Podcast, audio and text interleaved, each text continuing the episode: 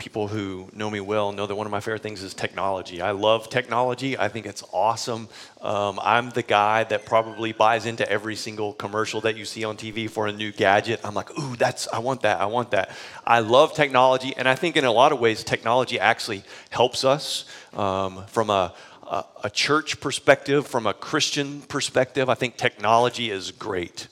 Um, I also think that at times technology can be challenging. But I want to show you one of the ways that technology is great. So if you have a smartphone, you can follow along this morning with the message that we're doing. That was a nice save, wasn't it? um, because I did actually forget to tell you about this, but I, I was pretty smooth. I went right into that. Um, if you have a smartphone, you can pull that out. And uh, if you have the YouVersion app or the Bible app, um, you can click on the live section that's in the tabs at the bottom. Well, on an iPhone, I don't know on those other silly phones what it is, but on an iPhone, on an iPhone, if you click on the tabs at the bottom, um, then you can click on live. And if you just simply type in The Well Austin, it'll bring up uh, the scripture, and uh, there's a poll question. There's some things on there. And then if you don't have that app and you still want to follow along, what you can do is you can type in this link that's on the screen, and it will uh, take you there, and you could still use it that way if you would like to do so. So it's super helpful to do that. Um, I, I think technology is great, and it's very helpful. Um, today, the majority of what we're talking about will be uh, from the book of Romans. So if you didn't bring a Bible or you don't have a phone and you want to use a Bible, there's one under the chairs uh, near you. You could take that. You could use that. If you don't own a Bible, you can take it with you. Um, that would be great. Um So technology can have a negative side, especially when it comes to what we're talking about today. What we're talking about today is compassion, and I think that at times, social media specifically can have a negative side, and part of it is because what happens with, if you're not careful, or if you're like me, what happens is we end up becoming really obsessed with ourselves, right? And I don't know if you know this or not. Well, you probably do know this, but there's, have you noticed that there's all kinds of now categories of selfies, right? I mean, you just got like, I'm driving in the car selfie. You got the duck face selfie, which, I, you know, I've tried that several times. I can't do that. Um, apparently, that's only a female thing. Uh, so guys, don't try that one. It doesn't work very well. Um, but there's all kinds of selfies. And they even have this stupid little stick now called a selfish stick. Um, and so... It's really not called that, but but isn't it interesting that what happens sometimes if we're not careful with social media is it becomes we become really self-absorbed. So I'm not I'm not shaming you if you take a selfie, uh, maybe not during the sermon, but you can do it after church. But I'm, it's not I'm not saying that it's bad, but what I'm saying is sometimes if we're not careful, uh, we become super self-absorbed, and technology, specifically social media, sometimes can can lead us astray in that.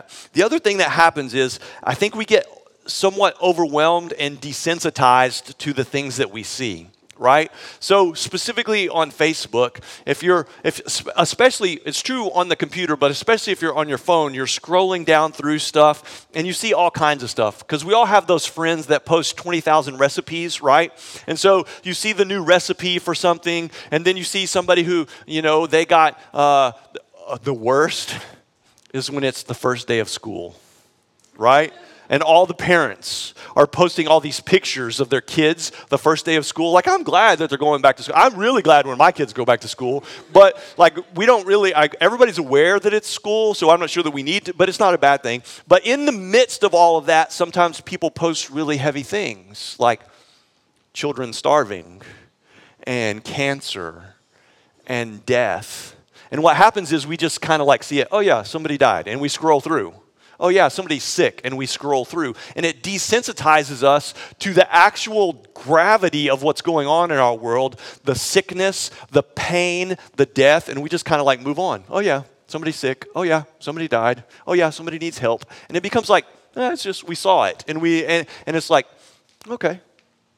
And we just move on. And and I think what happens is it desensitizes us. Now, sometimes what happens is we, like, I don't know, back when I was a kid and we only had three channels and I was the remote, every once in a while there would be there would be a commercial that would come on about starving children or dogs that need to be rescued. And I actually have a very sensitive side, and I would see these commercials and I would get really emotional, and I would make sure that nobody else in the room knew that I was emotional, but I would see that and I would be moved by these commercials. Now sometimes when I see those things, it's like, oh yeah, because I see all kinds of stuff. We have so much information that it desensitizes us to the things in our world. So that's a potential negative. A third potential negative is the lack of personal interaction. Like, we see these things, we click on it, we maybe post a comment, we say, I'm sorry, uh, we, we share. And then the other thing, this doesn't actually have anything to do with what I'm talking about today. I just want to do a public service announcement. Um, the people that like post those things that if you really love Jesus, click like, and if you super duper love Jesus, you have to share. And we feel like if we do those things that we're accomplishing something great. We're not. Um, so I just want you to know, I never, like if you if I if you posted that and you see me that I didn't post it, I'm pretty confident that I love Jesus, and so I'm not, I don't feel guilty by not sharing that. That's just public service announcement. It didn't have anything to do with what we're talking about. Compassion for Jesus, though. So we're talking about compassion, but compassion for Jesus was more than just doing something nice for someone. It was more than just doing a good deed. Compassion for Jesus, and, and if you, those of you who like um, additional work, like if you want to do some homework, I challenge you, go and look at every time in, in the New Testament when it says Jesus was moved with compassion. Go look at it.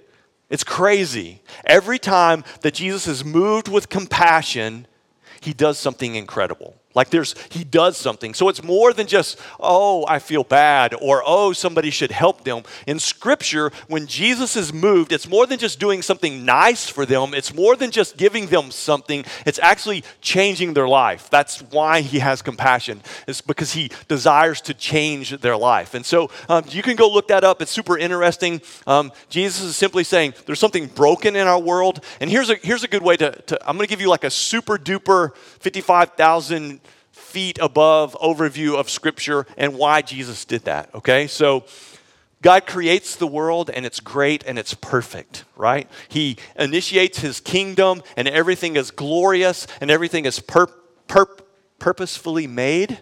Uh, is that what I meant to say? But it's perfect. And then we know, if you've been around church at all, you know part of the story. So Adam and Eve, they uh, sin, and what happens is what we tip, typically call the fall. Okay, so now enters into this perfect world brokenness. Sin enters in, and it's no longer perfect. But God says, I have a plan for you. I, have, I see that it's that it's messed up, that it's broken, but I'm going to come and, and I'm going to send my son Jesus to take care of your brokenness. And, and typically that's what we call the gospel. So Jesus comes, he lives, he dies, he comes back to life so that you and I can be fixed of our brokenness, so that the world can be fixed of its brokenness. But we still live in a broken world. So when Jesus was walking around, he would see things, and he knows, he knows, right? We, are we all on the same page? Like, he knows everything, right? So he knows this isn't the picture that we have in mind. It's messed up. And I see something that's not right, something that's broken, someone that's hurting, someone that's sick, someone that's hungry. And I need to fix this because this isn't a great picture. It's kind of like this. Hopefully, you may still be sitting on it because you may have not seen it, depending what color yours was. But there was a, a, a piece of puzzle in your chair. So everybody, everybody pay, take this out. How many of you enjoy puzzles? Really? That was way more than I anticipated. Can I see that again just because it's blowing my mind? That's more than fifty percent of the people in the room like puzzles. I hate puzzles. Puzzles drive me insane. I learned this early on. My grandmother liked puzzles. My mom likes puzzles. Um, and they would force me to play puzzle. It was horrible. You sit there for hours and hours and co- accomplish very little. So you know what I would do? You know what I would do? I would just start shoving pieces in there. It didn't matter if they fit or not. I would shove pieces in there. If if it had a little spot and I could kind of sort of make it work, I would just shove pieces in there, because the sooner we got all the pieces in there, the sooner we could leave. And I'm shoving pieces in there. You know what happens when you shove pieces in a puzzle? It doesn't make the picture right. Like when you see the picture. So you probably can't see this, and it's kind of cheesy, but it was cheap. That's why we bought it. Um, so this is the picture of the puzzle piece that you have. And so if we were all, somebody said earlier, if you're making us put this puzzle together before we leave, I'm leaving now. Um, somebody said that earlier. No, you don't have to put it together, but I'm just saying, this is the picture that it's supposed to be. And, and if we actually did it right and we put the pieces together, that's what it would look like, okay? That's what it would look like. But you know what happens when you force pieces in that don't really go? It kind of messes up the picture. Like it doesn't come out the way that it was supposed to be. And what Jesus is saying when he performs some sort of compassion, when he, when he gets moved with compassion, Jesus is saying, the world that you live in is not the picture that it's supposed to be, and it's broken and it's messed up. And just for a moment, I want to enter into your world and I want to show you what it's really supposed to be like. There's no brokenness. There's healing, there's perfection. And so when Jesus was moved with compassion, that's what he was saying. He's like, sin has entered into the world and shoved pieces in where they don't go, and I'm trying to fix it for you. And so Jesus, at, in those moments, when you go read the stories, when Jesus is interacting with people, that's what he's doing. He's saying, this is really what the world is supposed to look like. And then he's saying, Scripture teaches us that at some point, he's coming back again, and he's going to make everything new, and he's going to make everything perfect again. So right now, yes, we live in a broken world, and yes, right now we have pain and suffering and weeping and sickness. And sometimes Jesus would enter in and say, I have compassion, and he would fix it, and he would give us a picture of what it's supposed to look like. And he says, I'm coming back. I'm going to return and make everything new, make everything perfect. And all of those pieces that got shoved in there by sin, I'm removing those and making the picture perfect again. That's what Jesus is saying when he does that. Now, there's a famous story in Scripture that if you've been around church at all or been around somebody who goes to church um, at all, it's called the Good Samaritan. And people use this story a lot. We're not going to read it. I put the scripture in, in your notes if you want to go and read it, but just quickly, here's what happens in this story, okay? A guy comes to Jesus and says, I want to know how I can be great. I want to know how I can be good. What does it look like? And Jesus says, you need to be, you need to love the Lord your God and you need to love your neighbor, okay? And the guy's like, okay, I can do that, but, but just so I'm sure, who's my neighbor? And Jesus tells a story. He tells a story that, about this guy who gets beat up on a road, like he's just smashed, he's barely alive, he's beat up, and two people pass by that should offer him compassion. They should help him. And they don't. A third person comes by, and it says that this man offers him compassion. It's actually this guy is his natural enemy. Like, they don't get along. They fight. Natural enemy. He sees this guy. He has compassion on him. He helps him. And then Jesus says, this, I don't know if this will do anything for you, but this freaks me out. Jesus asks the guy that he's telling the story to, he says, of those three people, which one of them is the neighbor? Now, remember what Jesus said. Just pop quiz. What did Jesus say that the third guy offered the man? What did he offer him? Compassion. Okay? You need to know that. He offered him compassion. Luke chapter ten, verse thirty-seven. Jesus says to the guy, which one of these is his neighbor? Look what happens. Freaky. He said, the one who showed him mercy. And Jesus said to him, you go and do likewise. Jesus doesn't correct him. He doesn't say, you're right, or you're wrong. He was like, yes, go do that. So Jesus says, this guy offers him compassion. Which one is his neighbor? And the guy says, the one who gave him mercy. And Jesus says, go do that. For me, that's a little puzzling and troubling, right? Because I'm like, so what is it? Compassion or mercy? Because Jesus tells a story, and he says he offers him compassion. And then he asks the guy, who was right? Who was the neighbor? And the guy says, the one who gave him mercy. Go do that. Which one is it? I want to know. Is it compassion or is it mercy? So I can check off my box so that I did what I was supposed to do. That's what I want to know. But here's what's interesting. So I've been doing a little bit of a survey from different people, and they get frustrated with me, um, but I kind of enjoy it. So we did it in our, and we did it in my community group. I did it the other night at my house. Some people were at my house, and so I just want to ask you, just think about it. You don't normally answer out loud, even when I ask you to, but I'm not asking you, you to at this moment. Just think about it. Which one is it? Are those words the same or are they different? Is compassion and mercy the same or are they different? Think about it. Are they the same? Or are they different?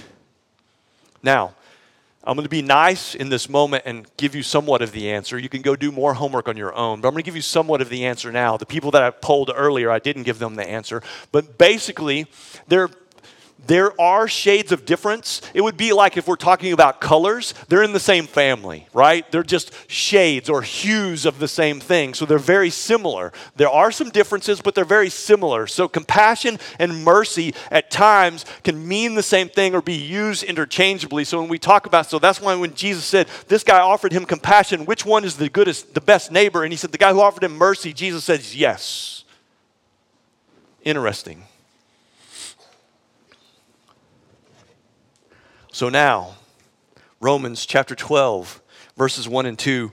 I'm going to read it to you again, and then I want to come back and I want to show you something. It says, I appeal to you, therefore, brothers, by the mercies of God, to present your bodies as living sacrifices, holy and acceptable to God, which is your spiritual worship. Do not be conformed to this world, but be transformed by the renewal of your mind, that by testing you may discern what is the will of God, what is good and acceptable and perfect. So, I know you've heard this before, but I want us to dig into it for just a moment. In verse one of, chapters, uh, of chapter twelve, Paul says, I appeal to you, therefore. What are you supposed to ask anytime when you see this word? What's it there for? Okay? Anytime when you're reading Scripture and you see the word therefore, you need to ask, why is it there?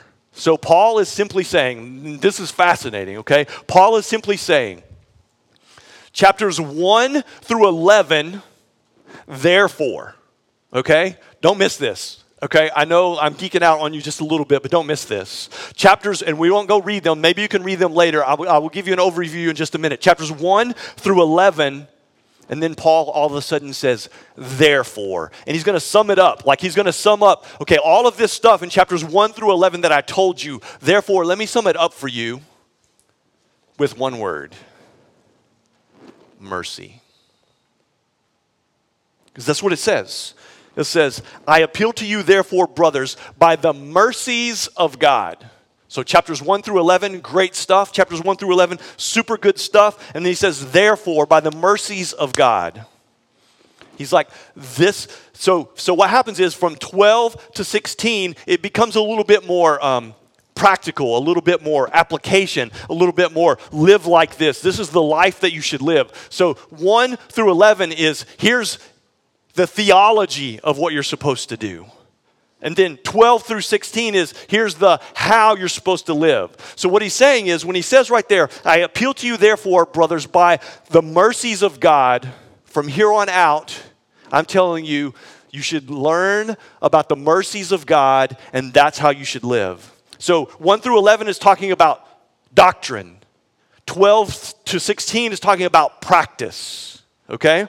Um, it, one through eleven is theology, and then it, after that, it becomes ethics. So one through eleven is talking about God and sin and the cross and resurrection. And then twelve on, he's talking about this is how you should live. You see the difference? The first part, one through eleven is about knowing. twelve through sixteen is about doing. Okay? We're on the same page there? Okay. One person is on the same page.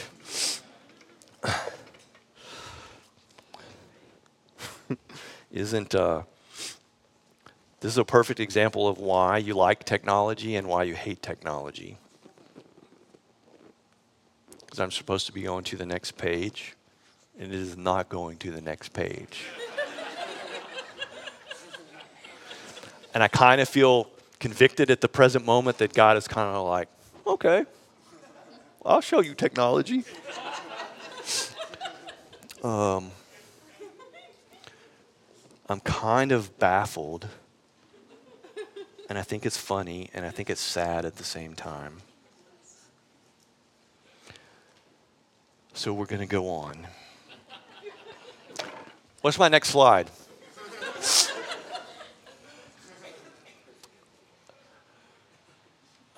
Okay.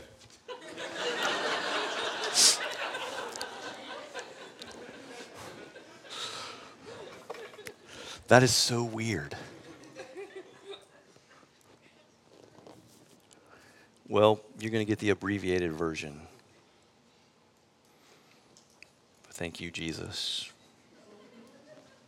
As a Christian, as a Christ follower, our responsibility, our role is to shine the light, be an example, lift high the name of Jesus because of the mercies of God.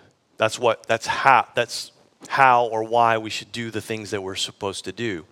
But what's important is if we just do things, like if it's just a checklist and we miss the therefore part, like where there's no foundation, we just do the things that we think that we're supposed to do, we miss the whole point. We miss the compassion and mercy are there when it says that we're supposed to live by mercy, when we're supposed to show compassion. The reason that we're supposed to do those things is to show the greatness of God. So it's more... Don't get upset with me, but it's more than just taking a, a bag of food to a homeless guy. And I'm not saying that that's bad, okay? But anybody can do that, right? They don't have, somebody doesn't have to be a follower of Jesus to feed the homeless. So when you do it, it's so that you can point, if you're a follower of Jesus, you're pointing people to Jesus. It's not about you. It's not about the deeds that you're doing. It's about the therefore. Because this is how God says that you're supposed to live. Therefore, you're doing it. Not out of obligation, not out of guilt, but because you see, this is what God did for you through Jesus. So now I'm going to live accordingly. That's the difference. So it's not about you doing something nice. It's not about you being good. It's not about you following the rules. It's about you being impacted by the compassion and mercy of Jesus. Therefore, you offer compassion and mercy to those around you, to your neighbor. There are huge implications here, and I'm about to confess to you one way that I failed as a parent. At least, maybe not every time, but a lot of times. And I know that there's like ten thousand people in the room who are pregnant right now. Sorry if I just gave away your secret. I don't know what it is, but there's something in the coffee. Please don't drink the coffee unless you want to be pregnant. If you drink the coffee, you're going to get pregnant, okay? I'm just telling you. Implications, this, what we're talking about, the therefore part, has huge implications as parents. This is why. Because as a parent for a long time, you know what I said? Just do it. And they would say, why? Just do it. Don't ask why, just do it. Because I said so, it should be enough for you, just do it. And I want to tell you that if you don't teach, those of you that have children or are about to pop one out, let me tell you, oh, that's sorry, I apologize. That was probably, inter- I, I'm sorry. That is, I should have chosen my words wi- more wisely. Um, focus. You have to teach your children therefore. It's not about just do it.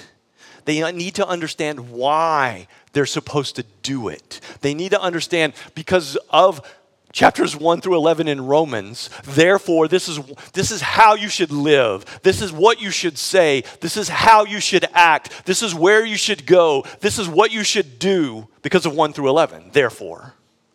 And it's what's what happens is, I know, trust me, I know, children can be frustrating at times.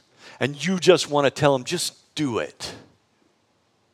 But you know who always said, just do it? Other than Nike. I know you were thinking it. That's why I said it. Because in my mind, I'm thinking, okay, yeah, they said it. The Pharisees. They didn't care about why. They didn't care about the therefore. They didn't care about what's the foundation. As long as they checked the box, as long as they did what they were supposed to do, as long as they followed all the rules, they didn't understand the therefore. So when you go and you desire to live a life of compassion and mercy, if you don't understand the therefore, you're just being a nice person. And I want you, and I want us as a church to be more than just a bunch of nice people. And if you don't understand the therefore, you're just being nice. It's super important. So, so Paul says, chapters one through eleven, super theological, super foundational, do these things. And then he gets to chapter twelve, and he's like, you need to understand the mercies of God. And from here on out, everything that I'm saying, live this way, it's because you understand the mercies of God. And so I'm going to just highlight. I don't, it's not on the screen. I don't think that it's even in your notes. Maybe it is. I can't remember if I put it there. Matthew chapter twelve. I'm just going to read you and highlight a few verses from chapter twelve, verse eight. The one who does acts of mercy with cheerfulness. So now Paul's just laying it out there. Like you, you do acts of mercy, not out of obligation, but out of cheerfulness. And then it says, let love be genuine. Go against evil. Hold fast to what is good. That's mercy. Love one another with brotherly affection. That's mercy. Contribute to the needs of all the saints and seek to show hospitality. That's mercy. Bless those who persecute you. In verse fourteen, that's mercy. In verse fifteen, weep with those who weep. That's mercy. In verse sixteen, live with harmony with one another and do not be haughty, but associate with the lowly. That's mercy. Verse seventeen, repay no evil for evil, but give thought to do what is honorable. That's mercy. Verse seventeen, repay no evil for evil, but give, oh, I already did that one. Verse nineteen, beloved, never avenge yourselves. That's mercy.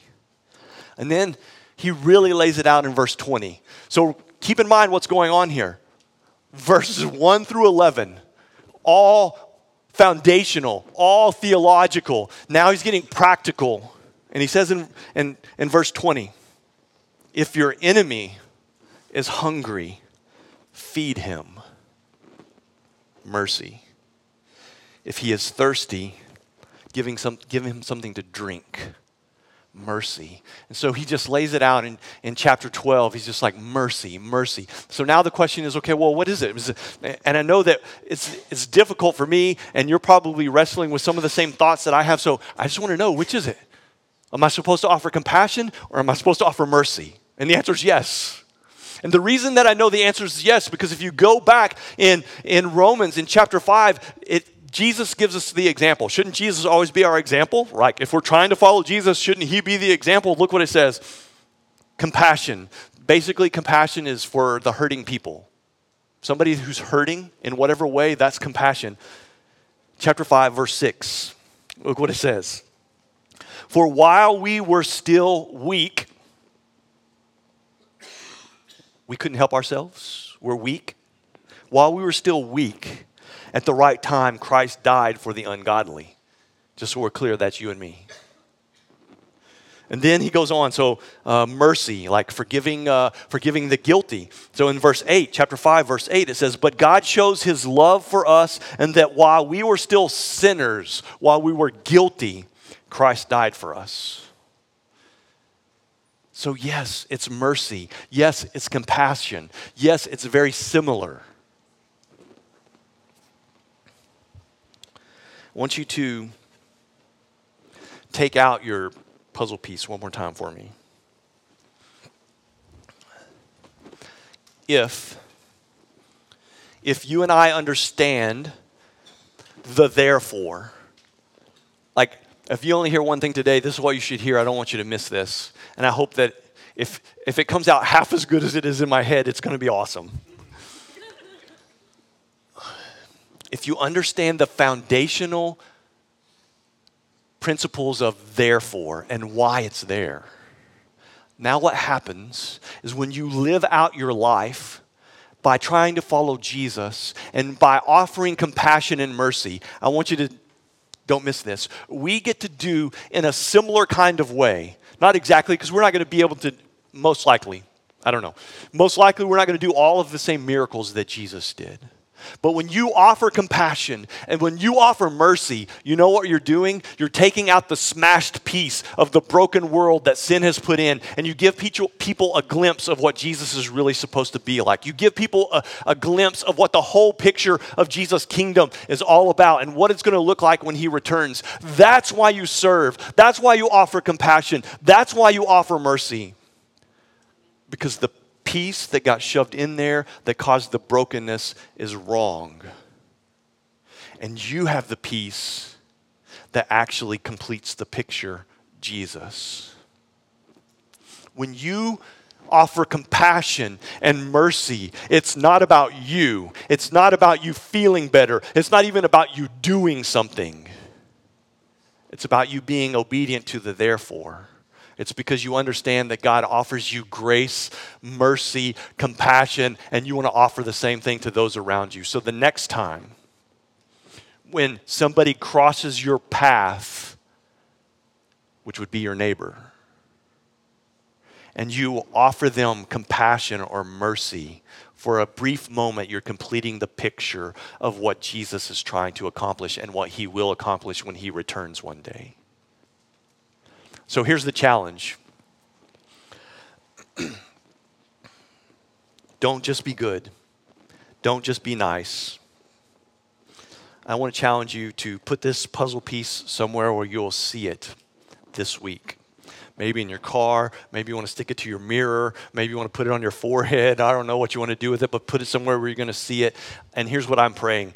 Well, you, this will help you decide whether you want to do it or not.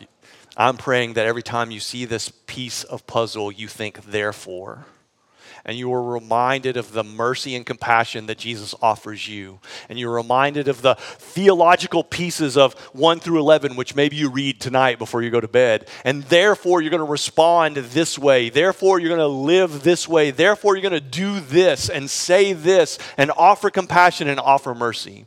But I want to just leave you with one quick challenge, and I'm going to tell you that these aren't going to be fun.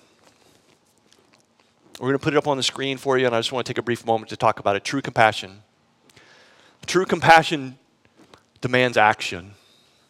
The problem with our American language, we've allowed the definition to change. And I want you to know that compassion is not just simply a feeling. And that's what we think it is sometimes. It's just a feeling. Oh, I feel bad for them. I'm offering them compassion because I feel bad for them. No, you're not. True compassion, therefore kind of compassion, demands action. Every time when Jesus, it says Jesus was moved to compassion. Go look it up. He does something about it. It wasn't just he just felt for them. He did something. And then oftentimes true compassion interrupts. It doesn't have to. You can actually plan it out. Okay, I'm not saying that you can't plan, but oftentimes it actually interrupts. It interrupts your schedule, something else that you were going to be doing. Oftentimes it costs you something. It costs you time, energy, resources. True compassion changes lives. It's not just simply because you did something and you feel good about it. It actually changes lives. So, last thing, look. Some of you aren't. Wake up, look.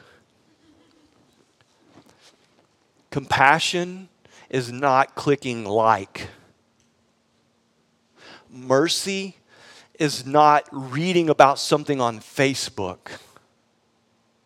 Compassion is loving someone. It's action. It's not just clicking like. I love technology, but please don't let technology be your mercy and your compassion, because that's not what it is. Let's pray.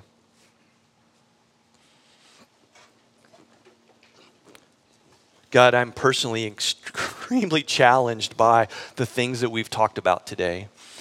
And I know that many times I don't actually live out the therefore. I don't offer compassion and mercy because you offer me compassion and mercy. I just do it. And God, I pray that we will begin to understand that compassion is not clicking, it's actually acting. God, I pray that we would begin to understand that compassion is not liking a post, but it's loving a person. And God, the biggest thing that I hope that we take from today is that we begin to get overwhelmed by your grace and your mercy and your compassion that you have for us.